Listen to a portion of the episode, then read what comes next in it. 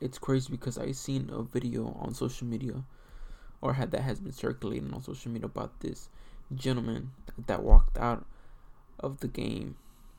I believe it was halftime, where the Chiefs were losing 21-0.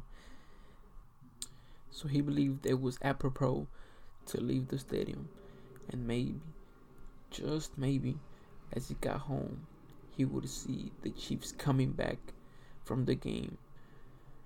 And if you believe it or not, the Chiefs actually did come back. To cut the story short, the people over at the Chiefs management, whatever you want to call it, team, have offered him a grill, I'm pretty sure some small prizes, and have politely asked them to stay home and watch the game. Now, it has not been official that he has been officially banned from the stadium. We'll definitely figure that out come February 2nd.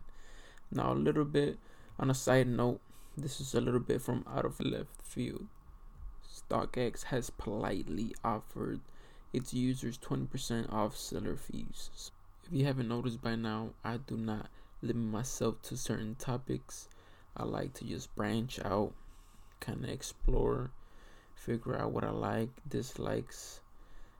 Now, this part does not relate to the pod at all, but let's just take a minute or two, however much time you would like, and just remember Mr. Bean.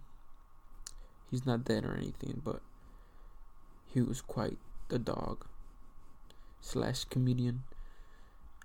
Whoa there, buckaroo, you thought it was over? Well, you guessed right.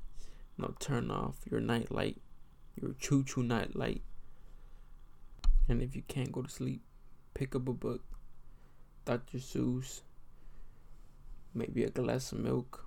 That's right. That's just the perfect recipe for a good night's sleep.